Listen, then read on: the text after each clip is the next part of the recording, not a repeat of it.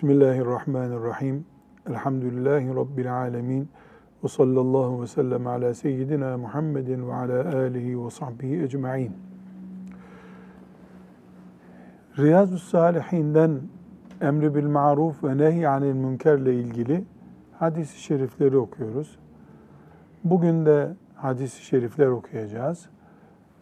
Müslümanın çevresiyle, yaşadığı dünya ile olumlu ve olumsuz ilgilenmesi anlamına gelen emri bil maruf ve nehy anil münkerin ne kadar mühim bir görev olduğunu Peygamber sallallahu aleyhi ve sellem Efendimizin lisanından duymuş olacağız biiznillah.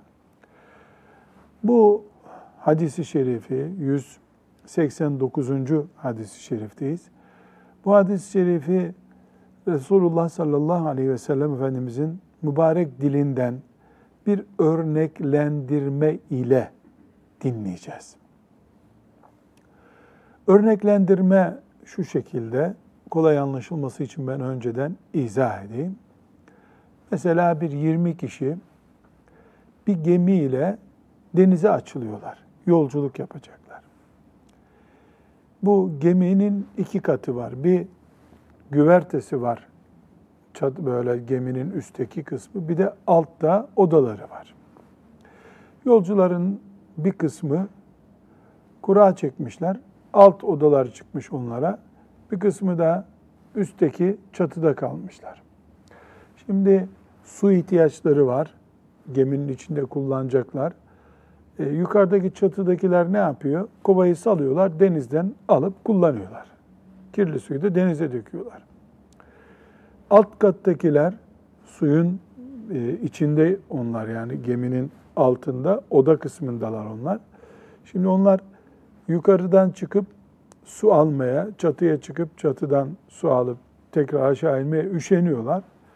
Diyorlar ki ya biz böyle e, su almak için çık yukarı suyu al, suyu aşağı indir. Böyle uğraşmaktansa şu geminin suda yüzen kısmından delelim biraz. İçeri su gelsin. Biz de su ihtiyacımızı karşılayalım diyorlar. Bu örneği veriyor sallallahu aleyhi ve sellem Efendimiz. Böyle bir olay yok. Ama bir örnek veriyor. Şimdi 20 kişi beraber yolculuk yapıyorlar.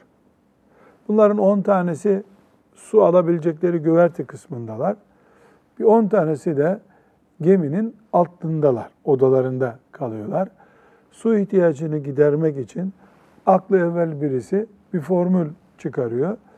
E, gemiyi delelim diyor. Şimdi gemi delindiğinde Efendimiz sallallahu aleyhi ve sellem örnek verirken buyuruyor ki gemi delinecek olsa hepsi boğulacaklar. Ama gemiyi delenler alttakiler aslında. Hayır, alttakiler de delse gemi delinmiş olduğu için üstteki alttaki herkes suda boğulup gidecek. Eğer üsttekiler akıllı davranıp siz ne yapıyorsunuz? Bu gemi hepimizin gemisidir. Siz bunu delemezseniz derseler hem alttakileri kurtaracaklar hem kendileri kurtulacaklar. Ama bana necilik yapıp biz bizim tarafı delmiyoruz. Suçlu değiliz. Asıl delenler aşağıda derlerse bunun anlamı ne olacak? Delmedikleri geminin boğulmasıyla beraber onlar da boğulacaklar. Bunu Peygamber Efendimiz sallallahu aleyhi ve sellem çok tatlı bir örnek olarak Müslümanların yaşadıkları toplumun günahkarları ile ilgilenip ilgilenmemelerine örnek olarak veriyor.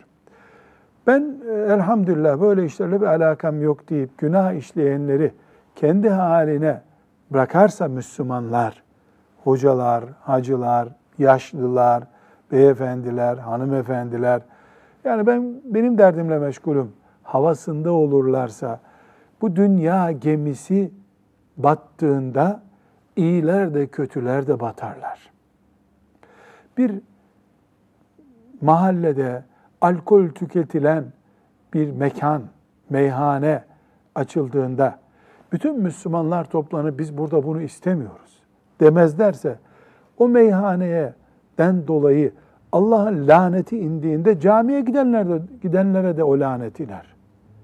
Biz camiye gidiyorduk, meyhaneye gitmiyorduk demek yok. Azap geldi mi topluca geliyor çünkü. Camiye gitmek ne kadar görev ise mahallende meyhane açılmamasını, faizci bankaya yer kira verilmemesini sağlamak da camiye gitmek kadar görevdir. Müslüman ben sorumlu değilim, ben bir şey yapmadım diyerek başından savamaz. Başından savdığını ve kurtulduğunu, günahın başkaları tarafından işlendiğini, onların cehenneme gireceğini zanneder ama Allah dünyada azap ettiği zaman topluca azap eder. Bu dünyada huzur istiyorsak, gemimizin batmamasını istiyorsak kötülüklere engel olacağız. Kötülük olmaması için de iyiliklerin yapılmasına gayret edeceğiz. Müslümanlık böyle bir dindir. Müslümanlık bunu emrediyor. Tıpkı camiye çağırdığı gibi Allah Celle Celaluhu Ramazan-ı Şerif'te oruç tutun buyurduğu gibi kötülüklerin önüne geçeceksiniz. İyilikleri de yayacaksınız buyuruyor. Burada bir örnek daha çok yaygın olması bakımından faydalı olacağını umarak bir örnek daha verelim. Mesela bir insanın damadı ve gelini bunlardan birisinin bir yanlışlığını e, bir baba olarak, kayınpeder olarak, anne olarak, kaynana olarak veya ailenin yaşlı bir büyüğü olarak çağırıp e, yavrum bu yaptığın senin bu ailenin geleceği açısından sıkıntılıdır. Böyle yapmaman gerekir. Arkadaşlarına uyma sen. Sen mümin gençsin, mümin hanımefendisin demesi durumunda geminin batmasını engeller. Oradaki gemi nedir? Üç yıllık evlilerin boşanmasıdır. İki tane çocuğun annesiz babasız ayrılmış anne babanın mahkumiyeti altında kalmış olmasıdır. Eğer bugün evlilikler boşanmayla sonuçlanıyor, ailede huzursuzluklar varsa, düğünden önce, nişanda, düğünde, düğünden sonra gençlerin emri bil maruf ve nehyanil münker yapan annelerden, babalardan yoksun bir aile düzeni içerisinde olmalarından kaynaklanıyor. Bugün düzeltilmeyen bir hata yarın boşanmayla sonuçlanıyor. Bugün düzeltilmeyen bir hata yarın terörist olan, eşkıyalık yapan bir delikanlı olarak karşımıza çıkıyor. Bana ne dediğimiz yerde biz büyük bir cinayet işliyoruz. Çünkü bu dünya hepimizin ortak gemisidir. Bu gemi Allah'a isyanla delindiği zaman üstündeki yolcular namaz kılsa da, oruç tutsa da, sakallı da olsa, ihtiyar da olsa, genç de olsa, Mekke'de de yaşasan kesinlikle bu herkesi buluyor. Bir başka örnek hadis-i şerifi iyi anlamamıza yardım etmesi bakımından trafik kuralları Kur'an'da yoktur. Ama trafik kuralı diye bir şey Kur'an'ımızda yok. Peygamber sallallahu aleyhi ve sellem Efendimizin hadisi şeriflerinde trafik kuralları şöyledir, kırmızıda durun, yeşilde geçin diye bir şey yoktur. Hatta fıkıh kitaplarında da bugünkü manada trafik kuralı yoktur. Peki Müslüman bugün araç kullanmanın hayatın bir parçası haline geldiği, neredeyse her evde iki tane arabanın bulunduğu bir zamanda yaşıyor. Bu zamanda Müslüman trafik kuralları ihlal edildiğinde ses çıkarmalı mı? Ya bizim arabamıza çarpmadan gitti deyip kurtulabilir mi? Hayır, hayır.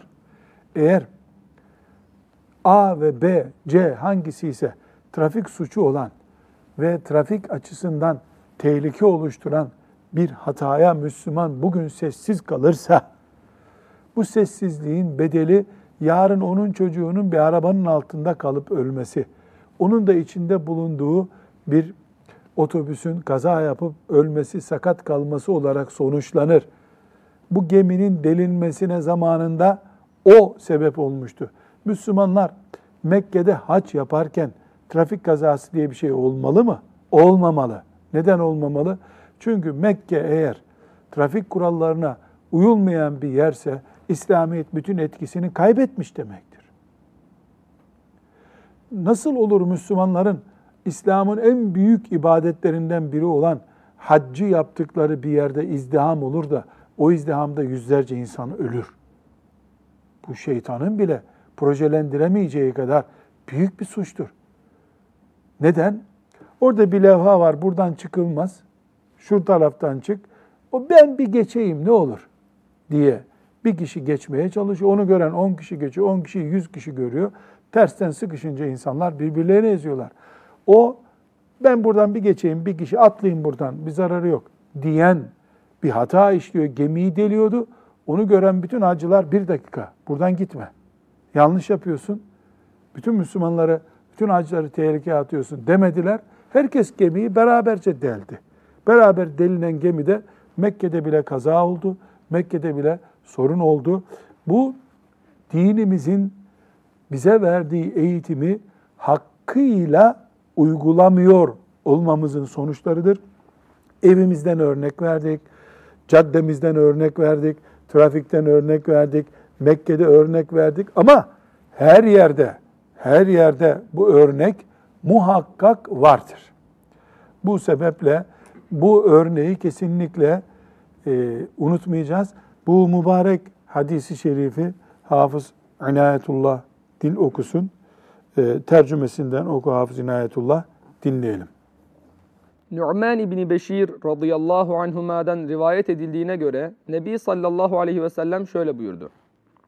Allah'ın çizdiği sınırları aşmayarak orada duranlarla bu sınırları aşıp ihlal edenler bir gemiye binmek üzere Kur'a çeken topluluğa benzerler. Onlardan bir kısmı geminin üst katına, bir kısmı da alt katına yerleşmişlerdi. Alt kattakiler su almak istediklerinde üst kattakilerin yanına yanından geçiyorlardı. Alt katta oturanlar hissemize düşen yerden bir delik açsak üst katımızda oturanlara eziyet vermemiş oluruz dediler. Şayet üstte oturanlar bu isteklerini yerine getirmek için alttakileri serbest bırakırlarsa hepsi birlikte batar, helak olurlar. Eğer bunu önlerlerse hem kendileri kurtulur, kurtulur hem de onları kurtarmış olurlar. Bukhari'de ve Tirmizi'de rivayet edilen bir hadis-i şerif bu. E, bu hadis-i şerif inşallah evimiz, ailemiz, akrabalarımız, sokağımız, camimiz, trafiğimiz, okulumuz, insan olarak, Müslüman olarak bulunduğumuz her yerde hangi mantıklı Müslüman olmamız gerektiğini anlatan güzel bir örnek olarak aklımızda kalacaktır, kalmalıdır da. Bu gemi dünya gemisi hepimizindir. Bir kısmımızı Allah hoca yaptı, bir kısmımızı doktor yaptı, bir kısmımızı mühendis yaptı. Allah diledi, herkese bir görev verdi. Bu görevlendirmelerde ki kaderimize göre bu fani dünyada yaşıyoruz. Doktor doktorluğunda, hoca hocalığında, mühendis mühendisliğinde temiz olacak. Hem doktorlar, hocalar kendi işlerinde birbirlerine emri bil maruf ve nehyani münker yapacaklar. Hem doktorlar yanlış yaparken hocalar ikaz edecek. Hocalar yanlış yapacak olursa e, mühendisler ikaz edecekler. Birbirimizin ikaz edeni, birbirimizin hayra teşvik edeni olacağız. Aksi takdirde bu gemi batar. Şimdi batmak üzere olduğu gibi huzursuz sokaklar, huzursuz yalanlı ticaret, huzursuz aile yuvaları, tamamen ticarete dökülmüş bereketsiz okullar, hatta huzuru ve maneviliği azalmış camiler. Bütün bunlar neden oluyor?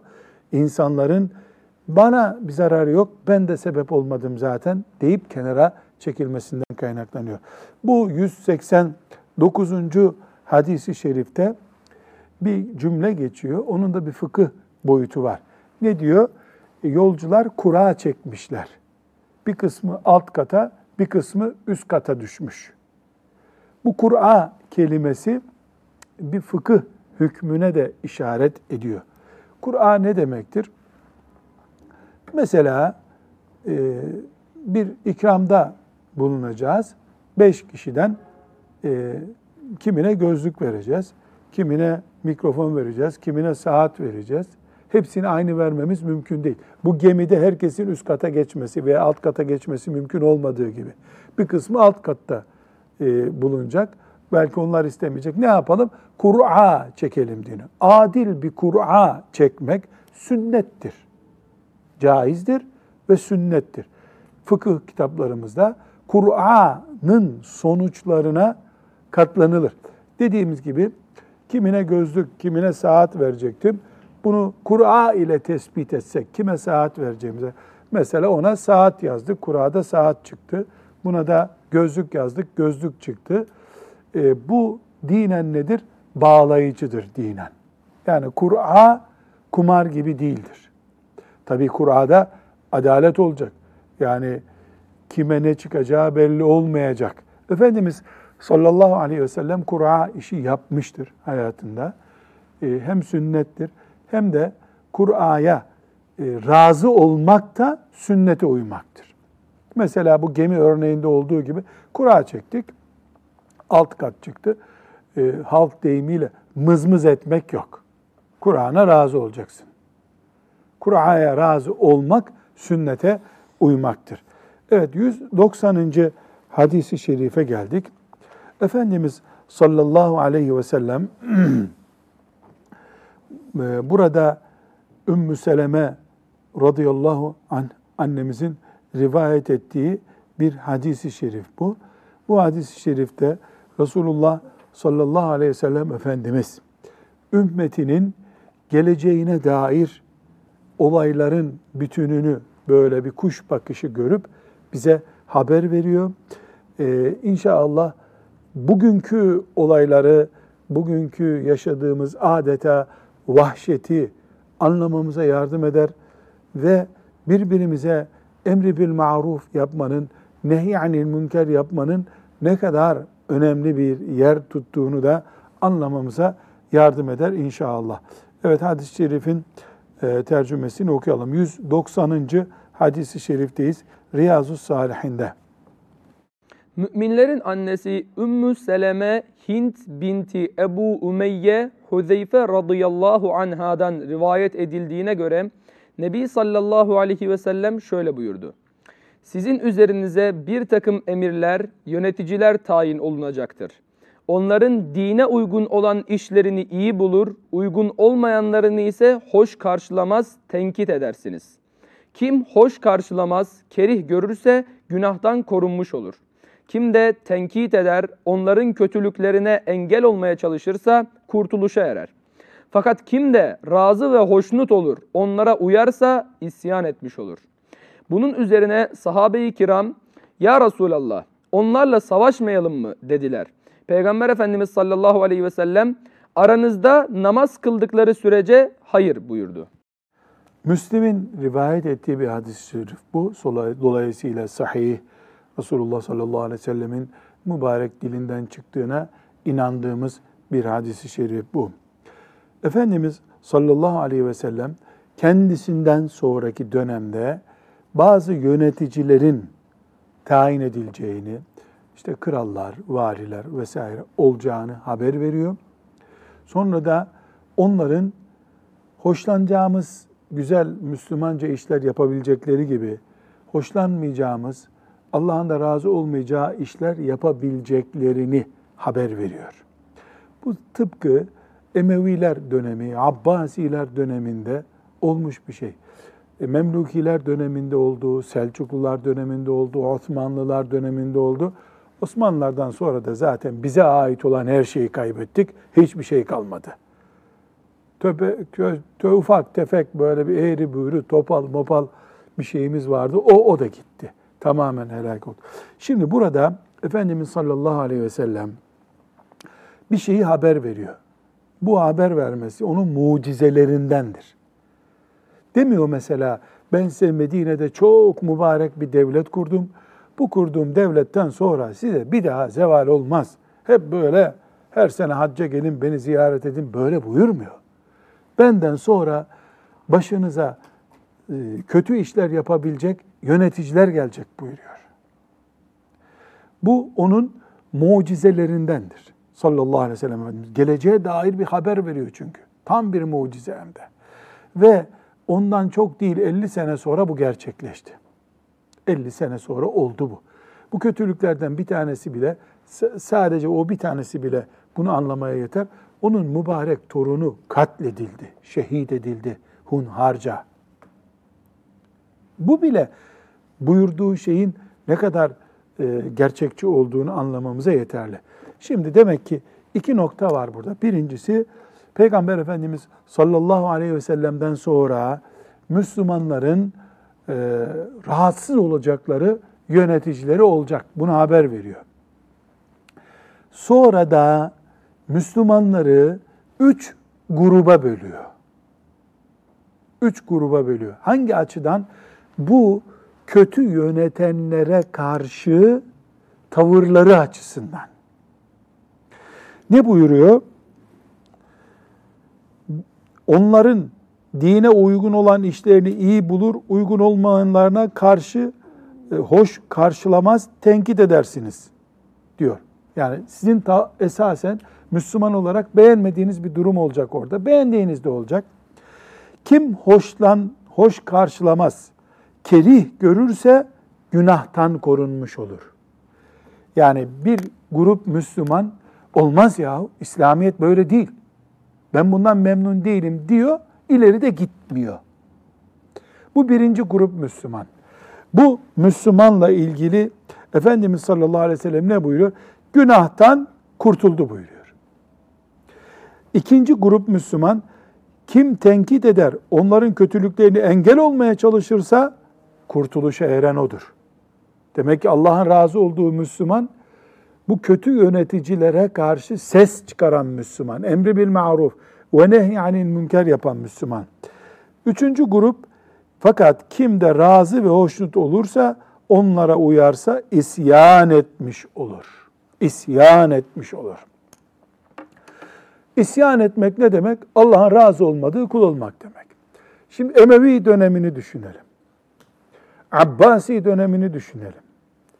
Selçuklu, Memluki, Osmanlı dönemini düşünelim. Şu anda düşünecek bir şey de yok ortada. Layık bir devletin himayesinde yaşıyoruz. Şimdiki şartlarımız bambaşka. Şimdi buna uymuyor. Bizim, bizim adımıza Kur'an referansıyla idare eden idarecilerimiz yok bizim. Başka şartlarda başka türlü idare edilir. Onun hükmü değişik. Bu dönemde valiye, siyasi yöneticiye, kooperatif başkanına, dernek başkanına, kimse yönetici Müslümana ya bu böyle değil, şeriatımıza aykırı bu diyen günahtan kurtuluyor. Çıkıp itiraz eden, olmaz böyle bir şey, Allah'tan korkun, bu böyle değil, Müslümana böyle yapılmaz diyen sevap kazanıyor. Yok canım bu zaman bunu kaldırıyor. Böyle kalsın deyip razı olan Allah'a asi oluyor. Demek ki içine saklayan Müslüman var, haykıran Müslüman var, razı olan Müslüman var kötülüklere. Razı olan yandı. İçine gömüp ses çıkaramayan Müslüman ama nefreti içine saklayan Müslüman günahtan kurtuldu. Yüksek sesle çıkıp gereğini yapan Müslümansa Allah'tan ecir kazandı. Bundan açıkça anlıyoruz ki Resulullah sallallahu aleyhi ve sellem Efendimiz kötülüklere karşı refleks göstermeyi her Müslümanın aynı oranda yapamayacağını kabul ediyor demek. Bir grup Müslüman içine gömebiliyor, itirazını içine gömüyor.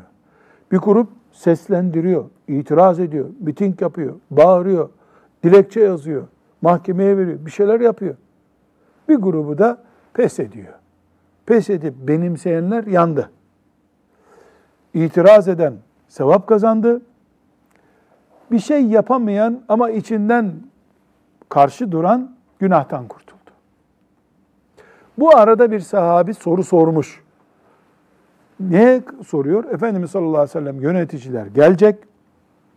Bu yöneticiler sizin hoşunuza gitmeyecek yani Müslüman olarak. Razı olmayacağınız işler yapacaklar. Ve onlarla mücadele edenler üç türlü olacaklar. Buyurunca sahabeden biri demiş o zaman biz onlarla savaşalım ya Resulallah öyle mi? Madem böyle yanlış işler yapacaklar.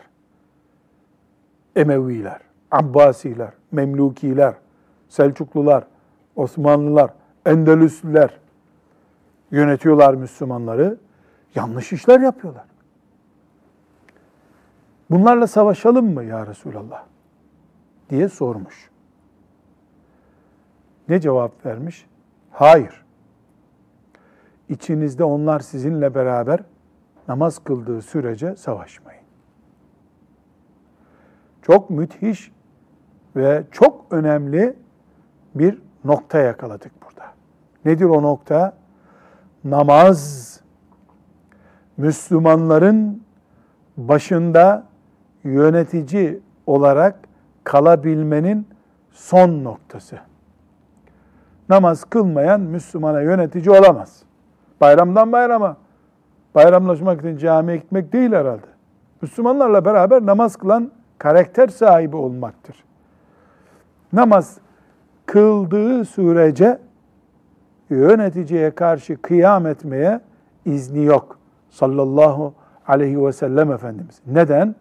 Çünkü namaz hala Müslümanlık sahibi olduğunu gösteriyor. Müslüman ise Müslümanın ikazı ile düzelebilecek durumdadır demek ki. Eğer namaz kılmasa yöneticiler, Müslümanları yönetme hakları yok zaten. Eğer namaz kılıyorsa yönetici, o zaman hatalarını Müslümanlar emri bil maruf ve nehy anil münkerle düzeltecekler, savaşla değil. Ne yapacaklar? Salih nesil yetiştirecekler. Her yerde onun karşısına dikilecekler. Yanlış yapıyorsun diyecekler. Niye sen kafirlerle işbirliği yapıyorsun diyecekler. Biz senin vatandaşınız. Sen gidiyorsun kafirlerden akıl alıyorsun diyecekler. Bir kere, bin kere, beş bin kere diyecekler. Vazifeleri bu. Onlar e, ikaz edecekler, mesuliyetten kurtulacaklar. O da namaz kılan bir mümin olduğu sürece sonunda bu nasihatlerden, ikazlardan etkilenecek demektir. Yani savaş olması için kafir birisinin Müslümanların koltuğunu işgal etmesi lazım. Kafir birisi olmadığı sürece kesinlikle Resulullah sallallahu aleyhi ve sellem ümmetinin gençlerinin sokaklarda kanının akmasına izin vermiyor. Bu hadisi şerif, Müslim'in rivayet ettiği bu hadisi şerif bunu gösteriyor. Bu hadisi şeriften konumuzla ilgili ne çıkardık? Çünkü biz burada Riyazu Salihinden ne okuyoruz? Emri bil ma'ruf ve nehy anil münker hadislerini okuyoruz. Yani iyiliği emreden, kötülükten alıkoyan Müslüman hadisini okuyoruz. Hadislerini okuyoruz. E bu hadiste ne var? Bu tip yöneticilere karşı şeriatı esneten, şeriata göre yaşamayan, idarecilik yapmayanlara karşı kurtulanlar kimdir buyurmuştu sallallahu aleyhi ve sellem Efendimiz? Gidip sesini yükseltenler. Bu yanlıştır. Allah buna razı değildir. Bu haramdır. Niye siz çocuklara namaz fırsatı vermiyorsunuz okullarda diyen insanlar kurtulacak sadece buyurmuştu sallallahu aleyhi ve sellem Efendimiz. 191. hadisi şerifi dinleyeceğiz. Yine bu hadisi şerifi de Resulullah sallallahu aleyhi ve sellem Efendimizin hanımlarından bir başka annemiz e, haber verecek. Bu hadis-i şerifte de Resulullah sallallahu aleyhi ve sellem Efendimiz e, ümmeti Muhammed'in içerisinde bazı olaylar e, gerçekleşeceğini haber veriyor. Yine bir mucize söz daha dinlemiş oluyoruz. Bu haber verdiği fitneler, kargaşalar çıktığı zaman kötülüklere engel olmak için uğraşan, iyiliği yaymaya çalışanlar bulunduğu sürece Allahu Teala'nın azap etmeyeceğini ama bir gün kötülük taraftarları çoğalırsa namaz kılanlar, e, iyi insanlar kendilerini kenara çeker, onlar azınlık gibi dururlarsa azabın topluca geleceğini haber veriyor. Bu hadisi şerifi dinleyelim. Müminlerin annesi Ümmül Hakem Zeynep binti Cahş radıyallahu anhanın anlattığına göre Nebi sallallahu aleyhi ve sellem korkudan titreyerek onun yanına girdi ve Allah'tan başka ilah yoktur. Yaklaşan şerden dolayı vay Arap'ın haline. Bugün Ye'cüc ve Me'cüc'ün seddinden Bugün Ye'cüc ve Me'cüc'ün seddinden şu kadar yer açıldı buyurdu ve baş parmağı ile şehadet parmağını birleştirerek halka yaptı. Bunun üzerine ben ey Allah'ın Resulü içimizde iyiler de olduğu halde helak olur muyuz dedim. Resul-i Ekrem sallallahu aleyhi ve sellem kötülük ve günahlar çoğaldığı vakit evet buyurdu. Evet. Bu hadis-i şerifte Bukhari'de, Müslim'de, Ebu Davud'da, Tirmizi'de, İbn Mace'de rivayet ediliyor. Ee, böyle güneş gibi apaçık bir hadisi şerif. Zeynep binti Cahş radıyallahu anh Efendimiz sallallahu aleyhi ve sellemin hanımı bizim de anamız. Allah şefaatine ermeyi bize müyesser etsin. Ee, bir hatırasını naklediyor. Resulullah sallallahu aleyhi ve sellem korkup ürpererek bir gün odasına gelmiş. La ilahe illallah, la ilahe illallah. Şu yaklaşan fitneden vay Arap'ın haline, vay Arap'ın haline buyurmuş. Yani bir olay haber verecek. O vay Arap'ın haline buyuruyor. Sonra da Ye'cuc Me'cuc diye bir fitne var. O fitneden o haber vermiş. Yani Ye'cuc Me'cuc ümmetin başına gelecek bir fitne. Onlar bir setle engellenmiş durumdalar. O setten parmaklarını şöyle yaparak şu kadar yer açıldı bugün buyurmuş. Şu kadar yer açıldı.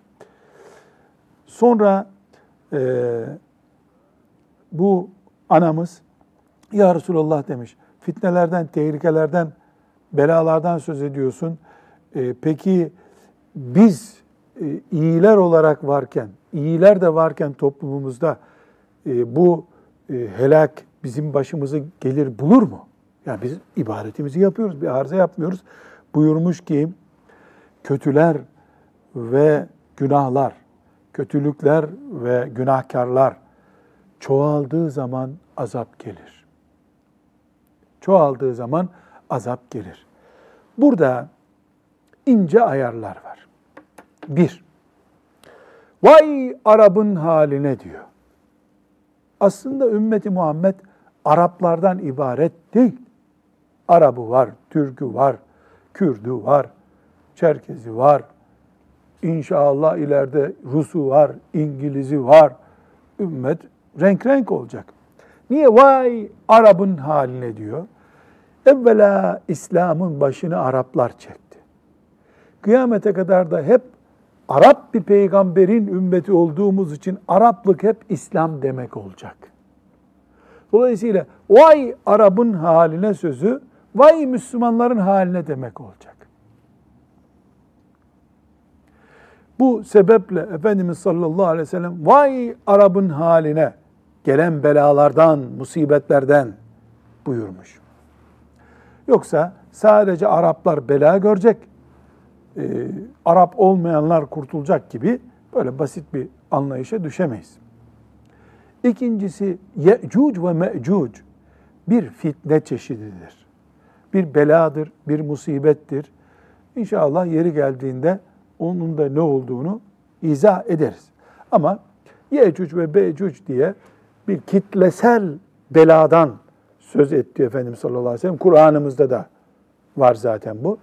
Yecüc Mecüc da büyük bir setle, işte Çin Seddi gibi diyelim, bir setle korunuyor. Bu manevi bir korunma olabilir. Gerçekten böyle bir set vardır. Yani bu ayrıntısına e, tam giremiyoruz, tam bilemiyoruz ama böyle bir tehlikeden biliyoruz. Efendimiz sallallahu aleyhi ve sellem şehadet parmağıyla baş parmağını birleştirip işte ne kadar bir para, demir para kadar bir yuvarlak yapmış. Bu yuvarlağı gösterip işte bu kadar delik açıldı Yecüc Mecüc'ten bugün diye haber veriyor. Demek ki Efendimiz'i heyecanlandıran şey bu. Yani Yecüc Mecüc'ün koca seddinden kim bilir kaç kilometredir, kaç yüz metre yüksekliktedir. O kadar setten bu kadarcık bir e, delik açıldı bugün buyuruyor. Vay vay diye ondan sonra da e, esef ediyor. Bundan ne anlıyoruz biz? Şunu anlıyoruz. Koca büyük dağ gibi bir set. Bu kadarcık bir delikten onda açılsa ne olur, açılmasa ne olur değil. Yıkım böyle başlar. Sel böyle oluşur. Damlacıklardan yağmur oluyor, yağmurdan sel oluyor. Efendimiz sallallahu aleyhi ve sellem iki parmağının yuvarlanmasıyla oluşacak kadar küçücük bir para işte bir demir para kadar bir yuvarlak bir delik açıldı diye vay haline Arapların buyuruyorsa demek ki belalar, musibetler, günahlar, fitneler büyük büyük başlamıyorlar. Küçücük başlıyor. Çocuk önce küçücük bir hata işliyor, sonra o eşkıya oluyor. Seneler sonra oluyor. Müslüman da hatalara karşı tedbiri küçükken alır, büyüğüne tedbir alamazsın zaten. Büyük olaylara zaten tedbir almaya gücün yetmez. Küçükken yılanın başını ezmek diye bir deyim var ya, o bunu karşılıyor. Küçükken yılanın başı ezilmeli. Büyüyünce yılana yaklaşamazsın zaten. Burada Allah ondan razı olsun Zeynep anamız çok güzel bir soru soruyor. Çünkü Zeynep anamız bu sözleri dinlediğinde Cebrail aleyhisselamın gireceği çıktığı bir evdeydi. Medine'nin sokakları nurdu, nur. Her yer nurdu. Nur alınıp nur satılıyordu sanki. Doğal olarak dedi ki ya Resulallah yani biz vazifemizi yapıyoruz. Biz günahları işlemiyoruz. Yine mi azap gelecek bize? Ne cevap verdi Efendimiz sallallahu aleyhi ve sellem? Eğer kötülük çoğalırsa, kötüler çoğalırsa azap gelir. Demek ki bundan ne anlıyoruz? Bu hadisin buraya konmasındaki hikmet de ne? Müslüman sadece iyi kalmakla yetinemez. Müslüman hem iyi kalacak kendisi hem kötünün bulunmaması için çalışacak. Zira kötülük başını gösterdiği zaman, çoğaldığı zaman senin iyi olman azabın gelmesini engellemiyor. Senin faiz almaman yetmiyor. Faiz vermemen yetmiyor. Alınıp verilmesine engel olan bir süreç yaşaman lazım. Zira faiz ekonomiyi işgal ettiğinde bereket gider. Senin bayan, Müslüman bir bayan olarak tesettürlü olman yetmiyor. Herkesin tesettürlü olması için, çıplak kimsenin bulunmaması için gayret etmek gerekiyor. Senin namaz kılman yetmiyor. Herkesin namaz kılmasını teşvik etmen lazım. Müslüman iyiliğe motor olacak. Sürekli iyiliği teşvik edip çoğaltacak. Kötülüğün karşısında Müslüman set olmalı. Çünkü biz eğer iyilik ve kötülüğü sadece kendimizle ilgili görür de başkalarının iyilik ve kötülüğünün bize zararı olacağını düşünmez isek bunun sonucu kötülüğün yayılıp büyülmesi olur. Yayılıp büyüldükten sonra kötülükte kimse onun şerrinden emin olamaz. Bu mübarek hadisi şerifi bu e, mübarek annemizin rivayetiyle öğrenmiş olduk. Buradan bilhassa hoca efendiler için küçük bir not daha çıkıyor bu hadis-i şeriften. Şimdi ortada bir şey yok. Efendimiz sallallahu aleyhi ve sellem geliyor mübarek hanımı, anamız Zeynep radıyallahu anha kim bilir zikirle meşguldü. Efendimiz kendisi de zikirle meşgul. La ilahe illallah diye oraya giriyor. Fakat Medine gibi huzurlu, bereketli, mübarek bir yerde böyle bir afet haberi okuyor. E, rahmeten lil alemin sallallahu aleyhi ve sellem Efendimiz. O Müslüman hoca efendilerin, yazarların, alimlerin, mütefekkirlerin örneği. Sadece cennet vaat ederek, Hristiyanların, Yahudilerin kötülüklerini anlatarak hocalık yapılmıyor. Müstakbel tehlikelerden de hocalar konuşacaklar. Aşırılığa kaçmadan. Yani bir Yecüc Mecüc tehlikesi var. İşte şöyle afet geldi, afetler geliyor deyip umutsuz bırakarak. Yani Müslümanın yüreğini çürütecek kadar değil ama dengeli bir şekilde. Kim bilir sallallahu aleyhi ve sellem Efendimiz bu hadisinden önce de cennet dallarından bir tanesini uzatmıştı bir başka sahabiye. Yani kanser diye insanların e, yaşarken öldürülmesi de yanlış. Kanser hiç yokmuş gibi insanları salmak da yanlış. Bunun ortası bulunabilir. Muhtemel tehlikeler var. İşte Resulullah sallallahu aleyhi ve sellem Efendimiz muhtemel bir tehlike olduğu halde, muhtemel ama garantili muhtemel bir tehlike, gelecek açısından konuşuyoruz. böyle bir tehlikeden muhakkak söz ediyor, uyarıyor. Halbuki Zeynep radıyallahu anh'a anamız hiç buna rastlamadı. Rastlamayacaktı da zaten. Onun gününde olmadı. Efendimiz sallallahu aleyhi ve sellem'den sonra hemen o da vefat etti. E dolayısıyla bu gelecek kuşaklar içindir. Gelecek kuşakları aleyhissalatü vesselam Efendimiz ikaz etti. Hocalık da böyle olmalı. Sürekli böyle cicilik, tatlılık, hoşluk pompalayarak olmuyor. Tehlikeden de haberdar etmek gerekiyor. Bunu bu hadis-i şeriften görüyoruz. Ve sallallahu ve sellem ala seyyidina Muhammedin ve ala alihi ve sahbihi ecma'in velhamdülillahi rabbil alemin.